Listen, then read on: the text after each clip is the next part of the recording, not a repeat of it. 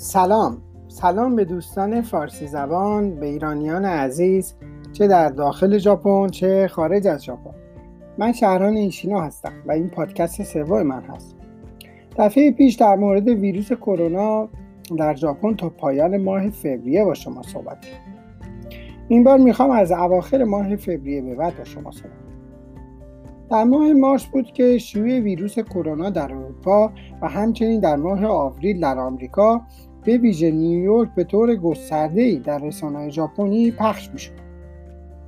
تصویرهایی از بیمارای کرونایی که به دلیل کمبود اتاق و معالجه و در راهروی بیمارستان یا سالن ورزشی بستری شده بودند جزو اون تصویرها بود و یه سری از کارمندای پزشکی که به دوربین شکایت می‌کردن که فاقد ماسک و لباسهای محافظ هستن هم از جمله اون تصویرها بود خیلی از این تصویرها در سراسر ژاپن پخش میشه. با این حال واکنش مردم با دیدن این تصویرها از اروپا و آمریکا نسبت به ویروس کرونا خیلی جدی نبود. خیلی از مردم ژاپن با اروپا و آمریکا همدردی می‌کردن. ولی بیشتر مردم خوشبین بودند که ژاپن چنین اتفاقی نمیافت. در واقع در اوایل ماه مارس حدود 240 نفر در ژاپن آلوده به ویروس کرونا شده اگرچه از اواخر ژانویه تا پایان فوریه با تلاش همه در ژاپن با ماسک زدن و دست شستن تعداد افراد آلوده به ویروس کرونا در این سطح نگهداری شده با این حال این تعداد در ماه مارس افزایش یافت و تعداد افراد در اوایل ماه آوریل به 2400 نفر رسید. بدین معنی که این تعداد در یک ماه ده برابر شده. از اونجایی که تعداد افراد آلوده به ویروس کرونا در یک ماه به قدری زیاد شده بود که مردم می‌گفتن ژاپن هم وقتشه که مثل سایر کشورها وضعیت اضطراری اعلام کنه و به مردمش هشدار بده که بیرون نرن اون چه که ژاپن رو از سایر کشورها متمایز می‌کرد بازی المپیک 2020 توکیو بود. بازی های المپیک توکیو که قرار بود در سال 2020 یعنی امسال برگزار بشه یه رویداد بزرگ برای ژاپن بود. و همین دلیل هم استادیوم بزرگ دهکده ورزشکارا و غیره و غیره و ساخته بودن و هزینه خیلی زیادی هم براش کرده بودن. به خاطر همین این فقط یک رقابت المپیک نبود. رقابتی که توش ورزشکارا از سراسر دنیا با هم رقابت کنن و تموم بشه و بره.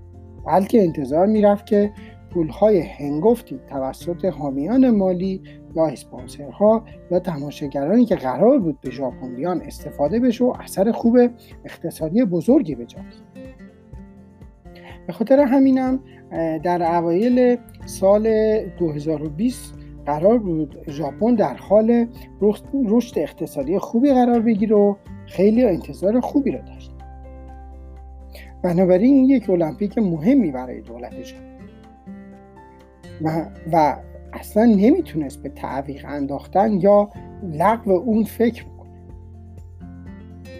به همین دلیل هم ژاپن تاثیر ویروس کرونا رو هم در ژاپن هم در شهر توکیو هنوز جدی نگرفته.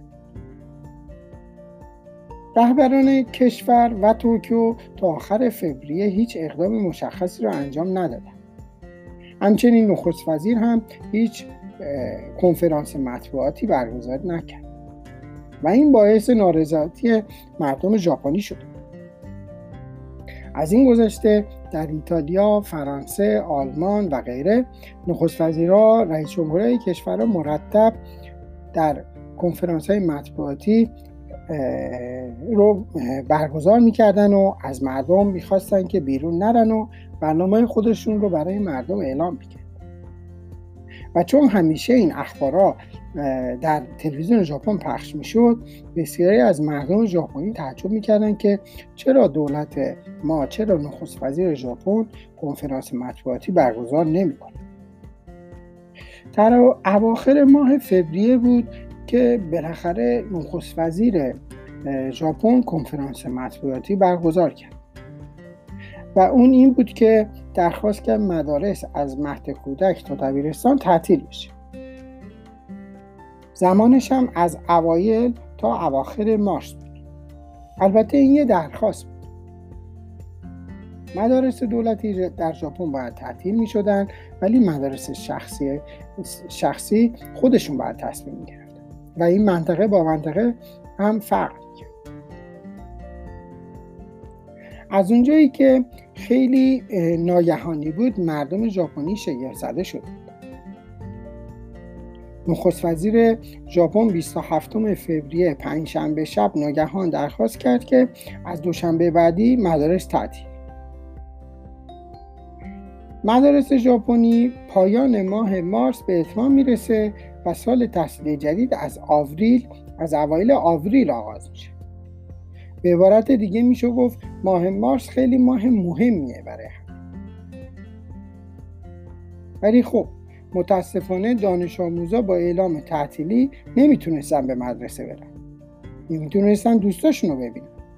و حتی در جشن فارغ تحصیلی شرکت کنن. پس بنابراین دوران سختی برای همه بود. و می‌شد حد زد که دوران سختی در پیش هست. خیلی ها می‌گفتن که نخست وزیر ژاپن با آموزش پرورش و زیر های اون که در کل ژاپن هستش مشورت نکرد و با توصیه مشاوره و دستیارهای خودش تصمیم تعطیلی مدارس رو گرفته. از این موقع بود که مردم گفتن چرا دولت اینجوری عمل کرده؟ چرا یهویی اینجوری شد؟ مثلا می‌گفتن به خاطر ویروس تعطیلی مدارس رو کارش نمیشه کرد. ولی چرا اقدامات دیگه انجام نمیشه؟ نکنه به خاطر بازی المپیک باشه. نکنه با تعطیلی مدارس می‌خوان ویروس کرونا رو کم بکنن و المپیک رو انجام بدن. و خیلی از حرفهایی که از مردم پر بود توی اینترنت و دنیای مجازی. هنوز اقدامات مشخصی برای مسدود کردن شهرها اعلام نشده بود.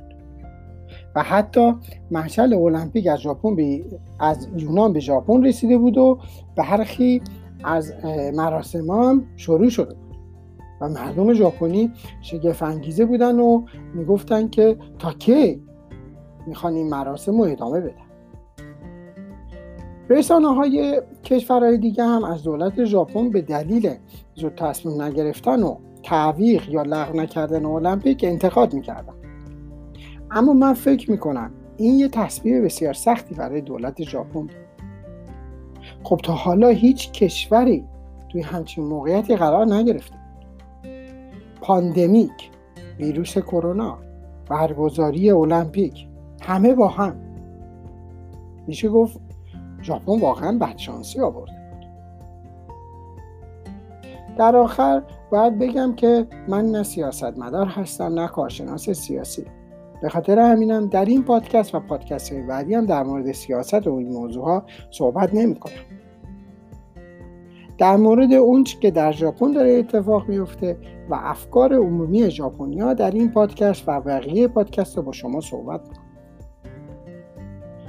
پادکست امروز من یک پادکست منحصر به فرد درباره اوضاع ژاپن بود. و پادکست دفعه بعد من هم درباره موضوع منحصر به فرد دیگه هستش. خیلی ممنون که این پادکست رو گوش کردین و واقعا روز خوبی رو براتون آرزو می‌کنم. شهران ایشینو توکیو ژاپن.